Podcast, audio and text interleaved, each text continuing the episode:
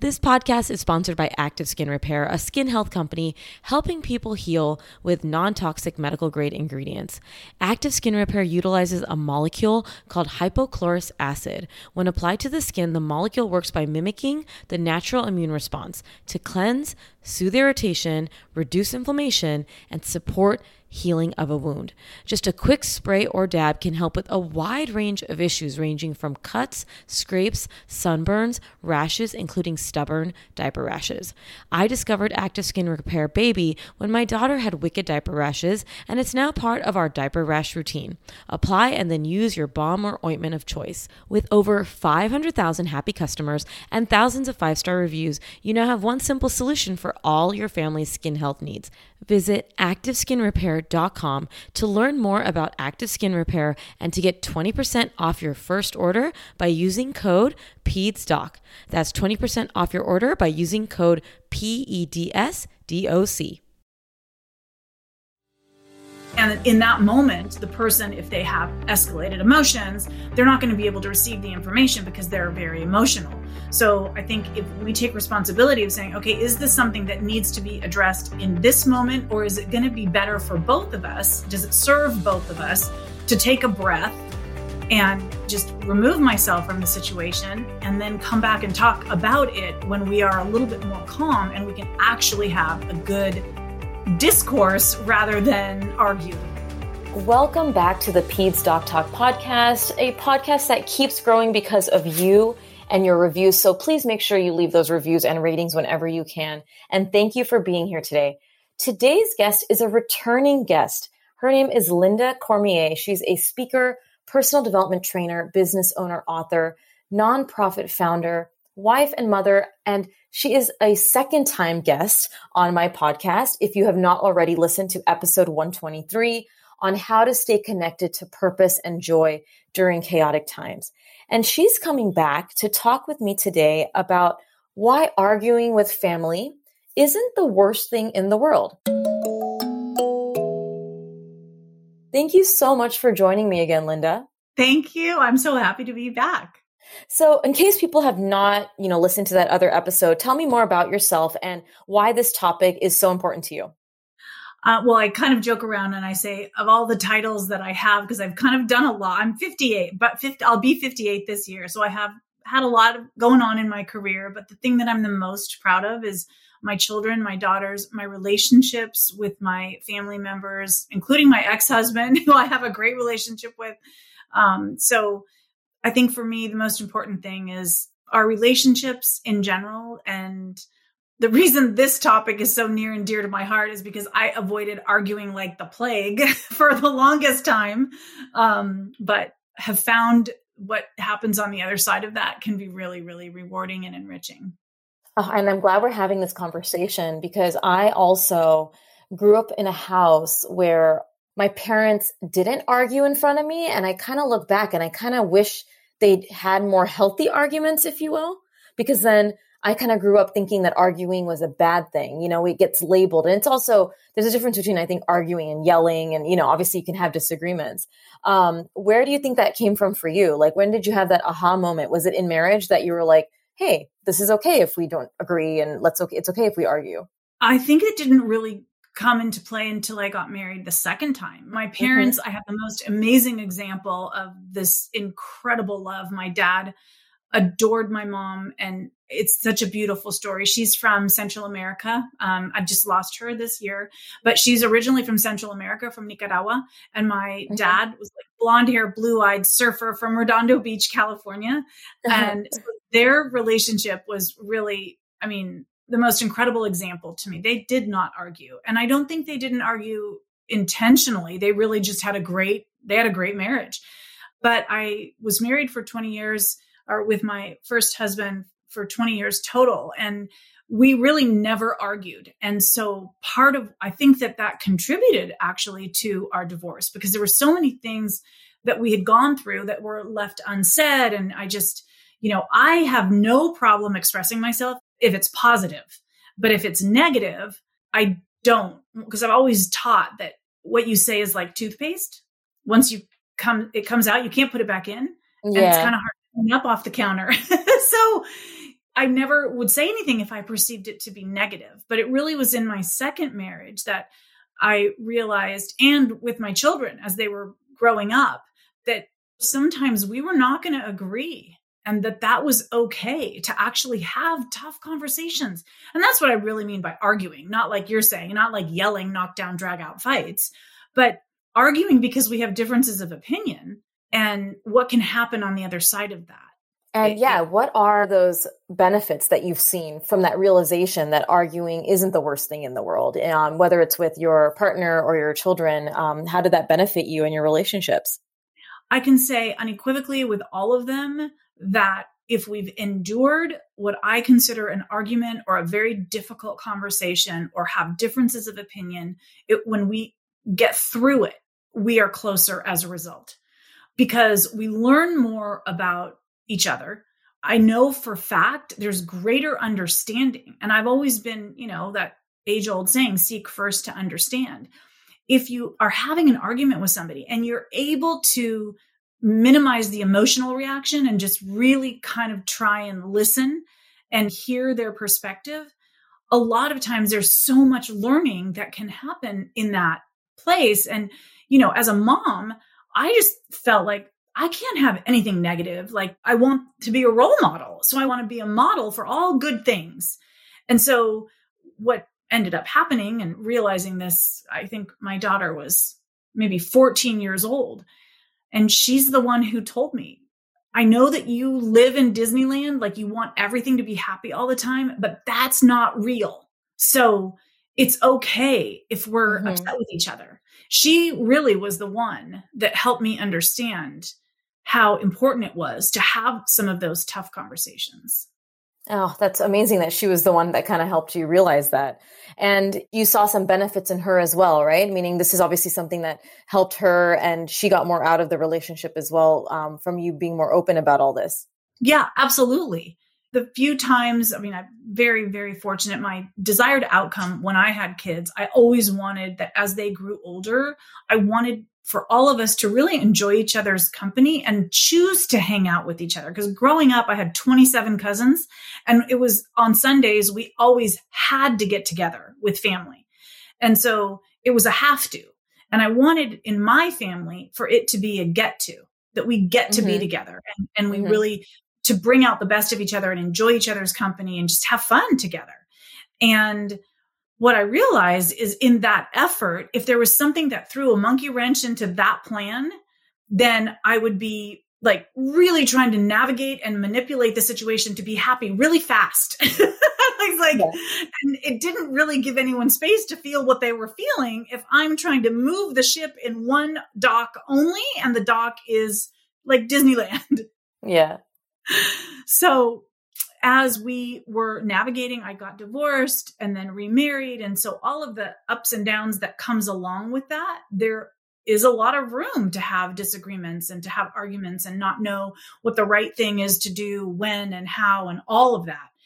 It was such an important moment. And it was really because of my children that I learned about this pine cone that the only way that it releases new seeds is if it goes through a fire. And so in California, we have a lot of fires and it's really devastating.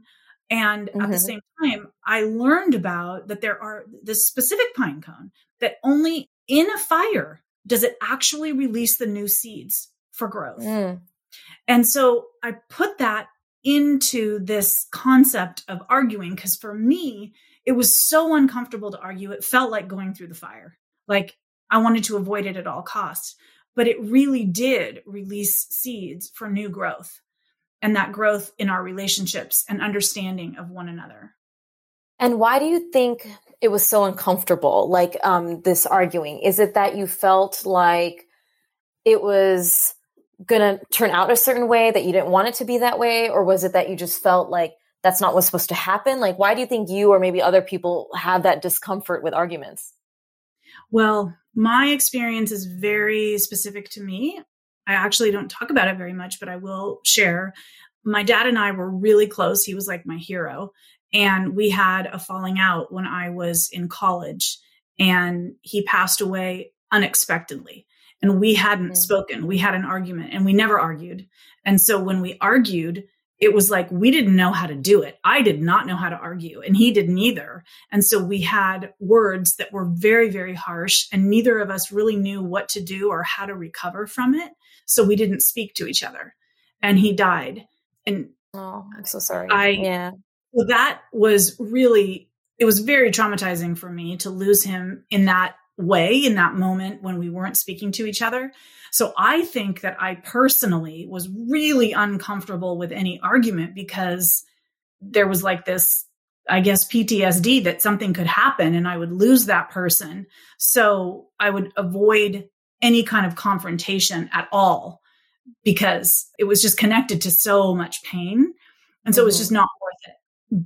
And then thankfully, again, from my daughter, my oldest daughter is the one we were talking about something, we were having an argument, and I had a really strong reaction. Like I was sobbing. And she's like, I don't know what is wrong. I don't know what is wrong with you. Like, why are you reacting like this? And I finally shared with her is because I'm scared to death that somehow something will happen and our relationship will be severed. And mm. we talked about my dad, and she said that would never happen because you wouldn't let it. And it's powerful. Yeah. It was so powerful. I realized that, you know, in my, I was very young and my dad and I had our experience, but I would never allow that to happen with my own children because I wouldn't stop talking to them. So I think everyone has their own reasons why maybe conflict is difficult. And I think learning how to have those difficult conversations and arguments is really an important part of that message that arguing isn't always the worst thing. Yeah, I mean, exactly what you said that I do agree with that. I think that there's different traumas or, you know, reasons why that may happen. Like your reason is different than mine. Mine is that I never saw people argue in a healthy way. It was either yelling or it was either don't talk about anything. So I never saw the conflict resolution that was healthy until I went to college. Um, and I actually became an RA. And in that training of being a resident assistant, you learn about conflict resolution and how to have a conversation when people are disagreeing and how to de escalate um, people who are heated. Like I learned all that in my um, undergrad experience, but that was very valuable for human interactions in general, you know, because I just never, I never knew. I have the perfect gift for Father's Day Melin Premium Headwear. These are the best hats and worth every penny. Check all their five star reviews if you don't believe me. Without a doubt, the most durable and comfy hats you can find.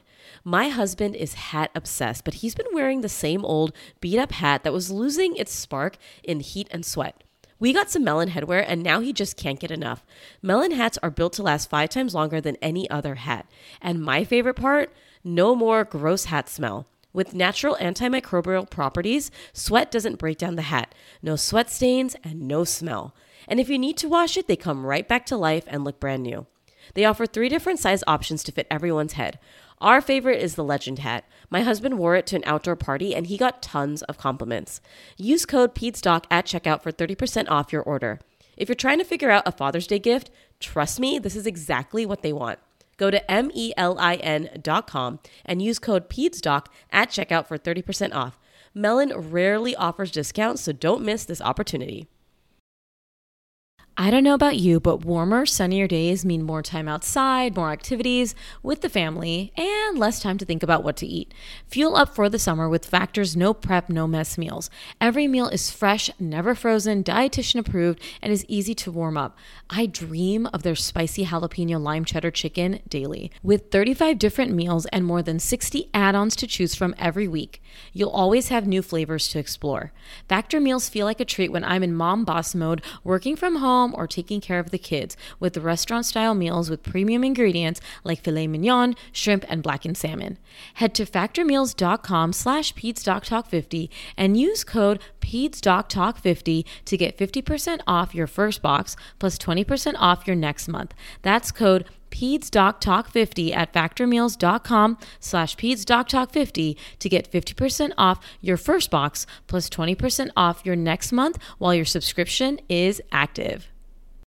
Lynn, this time of year, parenting can be such a flusterclux. You've come to the right place. I'm Lynn Lyons, and I've been treating anxious families for over 30 years. I'm Lynn's sister in law and co host Robin Hudson. Join us for Flusterclux, a podcast for parents who worry. Wait, that's everybody. Yeah, these last few years have felt like one long anxiety attack for so many. Why do you think parents are always surprised that a podcast about anxiety relates to them, even if no one in their house has an anxiety disorder? Well, worry is human. Everyone does it, and anxiety shows up when we face uncertainty. All the parenting tips you've taught me have been essential. I love to break it down into skills we need to manage worry in our families. We've covered so many topics depression, burnout, meltdowns, perfectionism. Don't forget scary mothers in law. Right, but of course, that's not my mother in law. Because that's my mother. And a listener. As a psychotherapist, I like to teach parents and kids how to respond to everyday moments in healthy ways. Managing anxiety really can be taught. It really can. And I'll even tell you what to say. We talk about serious stuff, but without being too serious. Anxiety wants everything serious. Anxiety doesn't stand a chance when we're laughing, even about the tough stuff. Uh, and it's so important that we do that reflection, you know, so that we can understand that, hey, never will I seek out confrontation. I think there's a difference. There's so much terminology here, right? Like confrontation Yeah. is like, it sounds negative, right? It sounds like, oh, you're going to get at at each other. No, it's, I like the word disagreement if we're going to say, use a word here. Um, because yeah, sometimes you're not going to agree with everything. And that's the purpose of learning from each other, like you said. And with my husband, like it used to be arguing and it used to be um you know confrontation and then we learned to evolve into this agree you know this disagreement and discussions you know like how are we going to navigate this disagreement and find a compromise or find you know what do we need to do to move forward? And when you look at that terminology too i know i labeled this episode arguing but we really want to normalize these words that it's not a bad word to disagree it's not a bad word to argue quote unquote and it doesn't have to include yelling like you mentioned Yeah, and I think also what happens when we do allow ourselves to have those disagreements, it's when we can see patterns within certain relationships. Like I know with my husband, um, growing up, he had a very domineering father and he had to do everything right. And any little thing, you know, he could get in trouble for fairly easily. And, you know, even to the point where he had to win his tennis matches, you know, heaven forbid he didn't win. And so there was a lot of fear of doing something wrong. And so if we had kind of an argument or a disagreement, his first natural reaction was to be defensive because it was hard for him to just be okay with being wrong because that had such heavy consequences for him growing up. Right? And Mhm. so th- sometimes I think we to use that word that you just did, labels and kind of different terminology, like when we have a partner or a husband or wife or even our children if they are very sensitive to any kind of criticism or feel like they have to be right all the time i think we tend to label them in a certain way. And it's like wait let's really understand where is that coming from? Let me make it okay for him to be wrong because that no one's perfect. You know and i think that yeah. it's really really just everybody's upbringing and everybody's conditioning is so different. And for me i'm like the opposite if i make a mistake it's like oopsie you know i'm like oh i just walked through the screen door in front of everybody at a party because i didn't re- oops like i'm not i didn't grow up with a heavy hand of me having to be perfect all the time. So my reaction to making a mistake is like oops i'm so sorry. I you know it's easier for me to say i made a mistake but that doesn't make me better or worse. It's just everybody has different conditioning. When we have those real honest kind of disagreements to use the word that you're using we're able to see what those patterns are and then understand them better.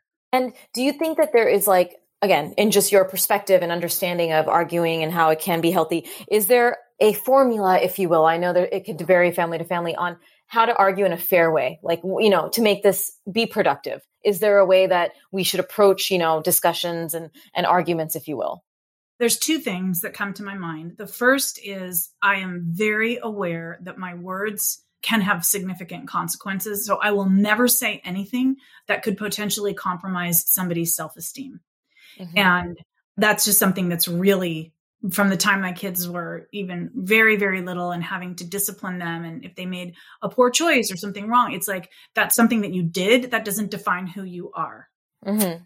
And so that for me, it's like recognizing your words and not allowing them to compromise someone's self esteem. And the second thing is timing. I think, especially in parenting, sometimes we feel that we have to be reacting instantly to something and in that moment, the person, if they have escalated emotions, they're not going to be able to receive the information because they're very emotional. So I think if we take responsibility of saying, okay, is this something that needs to be addressed in this moment, or is it going to be better for both of us? Does it serve both of us to take a breath and just remove myself from the situation and then come back and talk about it when we are a little bit more calm and we can actually have a good discourse rather than argue. Ah, I love that because, um, you know, a lot of my listeners vary in age, but most of them have smaller children. And I love having discussions about parenting topics and family, you know, topics like we are, because like you said, it goes into those years, right? Um, this is the concept of giving space for tantrums, if you will, in the toddler ages and, you know, not always trying to fix things. Um, it's so important. And I resonate so much with that, having a, you know, two and a half year old at the time of this recording, and I know you have teenage children, it's the concepts are similar, right? Um, for sure that we have to give some space and not try to fix, and it's okay for them to feel, but you're not trying to, in that moment, saying you should be doing this or this is how it is, yeah. and belittling them, and like you said, self esteem in that moment, right, or ever. I love what you said about that. And it kind of goes back to what you said earlier about that toothpaste analogy, right? Like once you squeeze out the toothpaste, it can't go back in. So once you say something to someone, like words matter, you know, and then yeah. if you're attacking their self esteem, or even if it's something that you didn't really mean, like being more cognizant of that. And I think all of us listening, um, all of you listening, can probably think about conversations you've had with loved ones, people the most closest to you. I can tell, like, even with my own husband, like things that we said to each other in the heat of the moment that wasn't fair. And, you know, we look back and we're like, we apologize to each other and say, look, like, I said this to you, and that was actually very hurtful and vice versa. And I think that also helps with the future arguments that we have, you know, like recognizing that we made mistakes, like you said earlier in the episode, too. Yeah. The other thing that I was just thinking about it is in training that I've done really, really early in my career that was kind of considered sales training, um, mm-hmm. um, really just people and relationship building.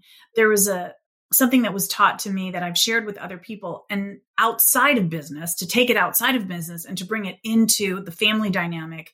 And that is, it says feel, felt, found. So when mm-hmm. somebody is really going through something and it's feeling argumentative, it's really trying your hardest to understand how they feel, what their perspective is, even if you don't agree with it.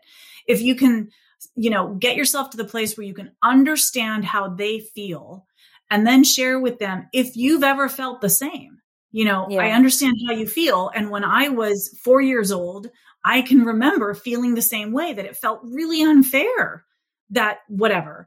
But what I found is that, you know, my mom really was trying to do the right thing by me. And so saying that at whatever age, I understand how you feel. I felt the same way, but what I found, it puts you on an even playing ground and it can diffuse a heated moment.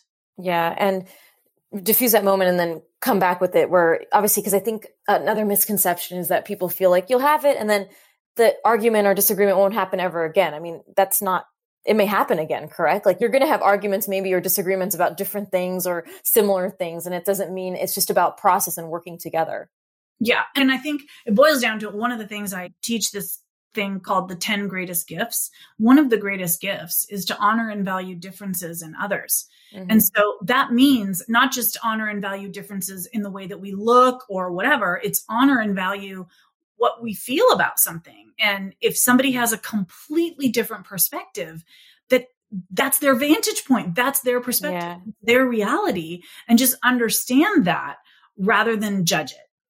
I admit it fully that I strive so hard to do a better job of that, you know? And I think that's part of why I love these episodes where I can really talk about parenting, relationships, and self growth, right? Really recognizing like, maybe I could be better at this in my job. Maybe I could be better at this with my relationships with the loved ones in my life because it not only makes everyone feel better about the relationship, but it also makes me feel better that there's some process here, right? I mean, part of being a human being and part of being an adult is learning how to be better. Like we're always growing. And I just love these conversations with you, Lynda, because I feel like you also have that desire to continue to grow, whether it be personally or with relationships. So thank you so much. Oh, always. I mean, that is the journey, right? Yeah. It's about that. That exactly. Yeah, I agree. Uh, and is there anything else you want to add to this? I mean, I think we've gotten through, you know, why the disagreements can be healthy, what families can learn from these disagreements, um, and you know how to argue in a fair way. Is there anything that you would want to add? I think this was just such an amazing conversation that we've had. Oh, thank you. I think the only thing that I would add is always ask yourself within every relationship, especially your family, you know, and children, is what's my desired outcome? I, it's one mm-hmm. of the questions that I, when I'm doing coaching and, you know, working with a lot of women is getting them in the habit to say, what is my desired outcome? And it's usually not to win a fight. That's not the desired outcome is to win. Yeah. The desired outcome is to understand and to move forward and to learn and to grow and to have a really rewarding, enriching relationship with our husband, kids, whatever. So what is my desired outcome? How important is this? Like what I'm devoting this energy to. And I can guide and navigate how the conversation, how the disagreement, if I'm staying connected to my desired outcome all the time, and that desired mm-hmm. outcome is an enriched relationship, then that is going to really help with the length, the energy, the tone, the body language, all of it. Uh, I love it. And I love how you focus on that big picture goal versus like the nitty gritty of, um, you know, what people I think tend to focus on in relationships, communication, and parenting.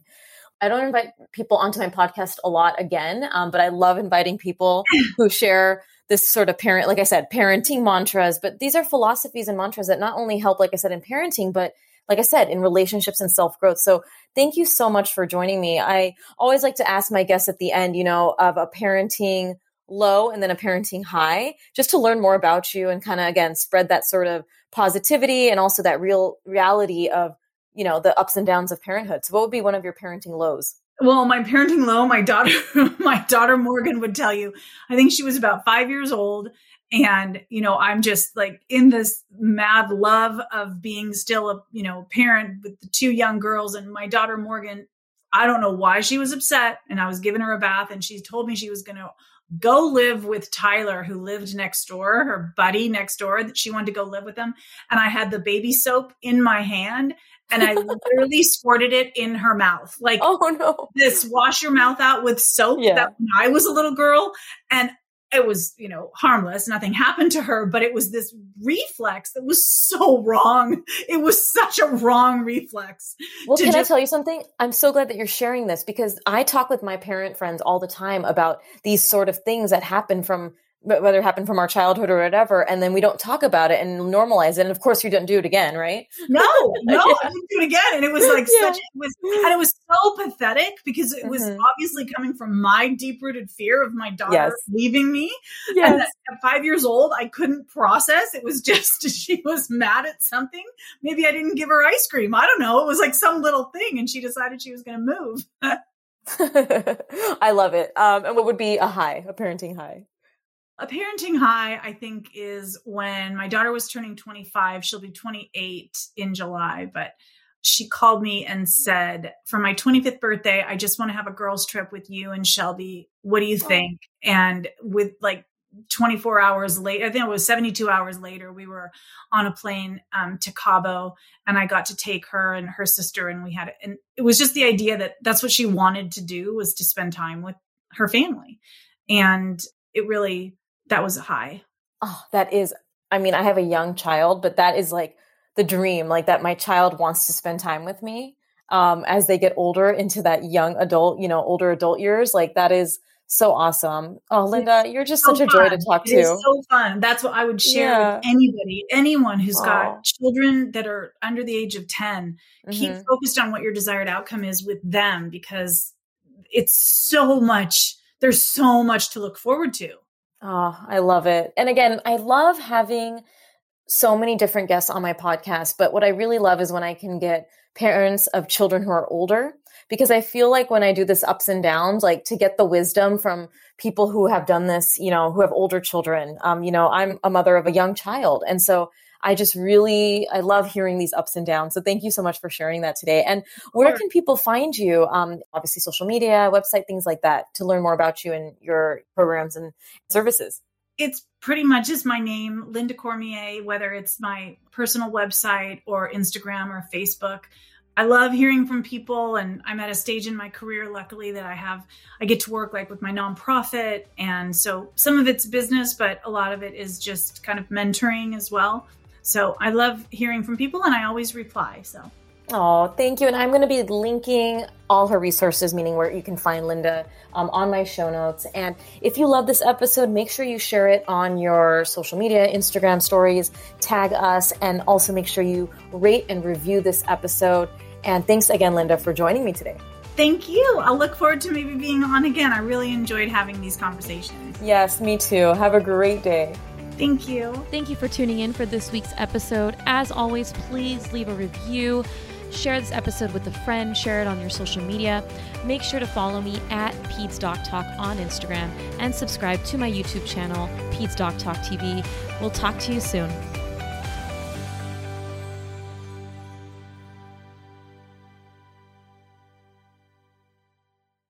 Have you heard about the terrible twos or three-nagers? Yes, the toddler years can be tough. There is no denying that any phase of parenting can be really hard. There may be picky eating, tantrums, and struggles with potty training, but there is a lot of amazing things that you will see your toddler do during these years. I want you to enter the toddler years understanding toddler development and behavior so you can better approach tricky situations with your child. With resources on picky eating, potty training, tantrums, and other common toddler behavior like sleep refusal and toddler development, the toddler resources here at Peds Doc Talk aim to provide you with the knowledge you need to, dare I say, find some or a lot of enjoyment in the toddler years. For more on my on demand courses, make sure to visit pedsdoctalk.com and check out resources for whatever you need. Have a friend, it also makes a perfect gift. Visit pedsdoctalk.com and click courses for more.